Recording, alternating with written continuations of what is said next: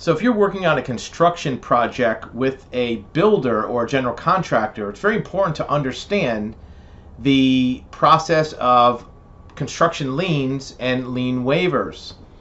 A construction lien is recorded automatically against a property, and this goes in most states, when any material is delivered to the property or any labor is done on the property, and all subcontractors automatically are granted a mechanics lien or a construction lien on that property just by having put materials there or labor there.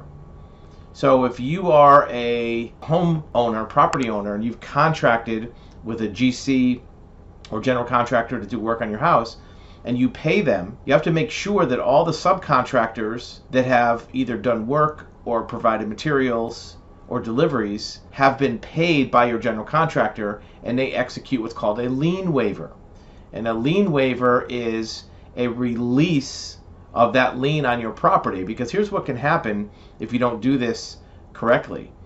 What can happen is you could pay your general contractor. If they turn out to be unscrupulous and run off with your money and never pay the suppliers or general contractors or subcontractors, those subcontractors and suppliers can come back and put a lien on your property even though you paid for the work. You have to make sure all the subs also sign off on this lien waiver, and that's what this form is, a release of progress payment.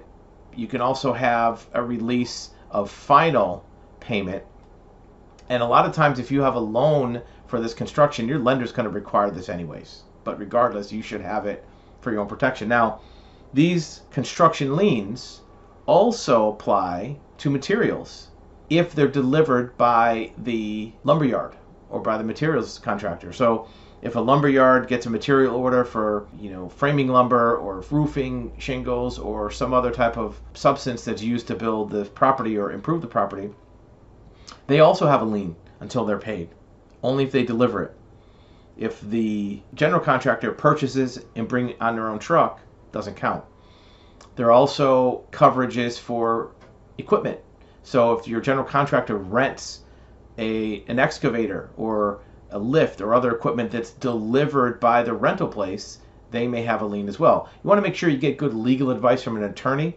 We're not a law firm. We're not trying to give you legal advice. We're just trying to let you know what you can do to protect yourself from a property lien affecting your upgraded home, renovated home, newly built home, so you don't get stuck having to pay twice. And this is a notice that in Oregon, the builder has to give you in the beginning of the process when you get a contract about construction liens. This is not a lien. Your contractor is required by law to provide this notice to inform you about liens. This notice explains the construction lien law, gives you steps you can protect yourself. If you're buying a new home or anytime the contract price exceeds $2,000, so anytime you're working with a contractor and the bill is more than $2,000, they have to give you this notice before they do any work. Under Oregon law, your contractor and others who provide labor, materials, equipment, or services may be able to claim payment from your property if they've not been paid, even if you pay the general contractor. If your contractor does not pay the subs, their employees, rental equipment dealers, or does not make other legally required payments, they may place a lien against your property. It's in your best interest to verify that all bills related to your contractor are paid, even if you have paid your contractor. So how do you go about doing that? Well, make sure that your general contractor gives you a list of all the subs and suppliers, and you keep track of that as you're seeing things done on your property, seeing materials delivered to your property, because if you occupy or will occupy your home, persons who supply materials, labors, and equipment are permitted to file a lien against your property, only if they've sent a timely notice. So you'll get a notice from the lien claimant before they file a lien, but by that time it's probably going to be too late. So make sure you're working with a good general contractor. You may also want to require that they get a surety bond to protect your rights if they don't pay their lien. Here's some questions, common questions. Can somebody record a construction lien even if I pay my contractor? Yes, we already talked about that. Anybody who's not been paid can file a lien. What is a notice of right to lien? That's what we looked at above.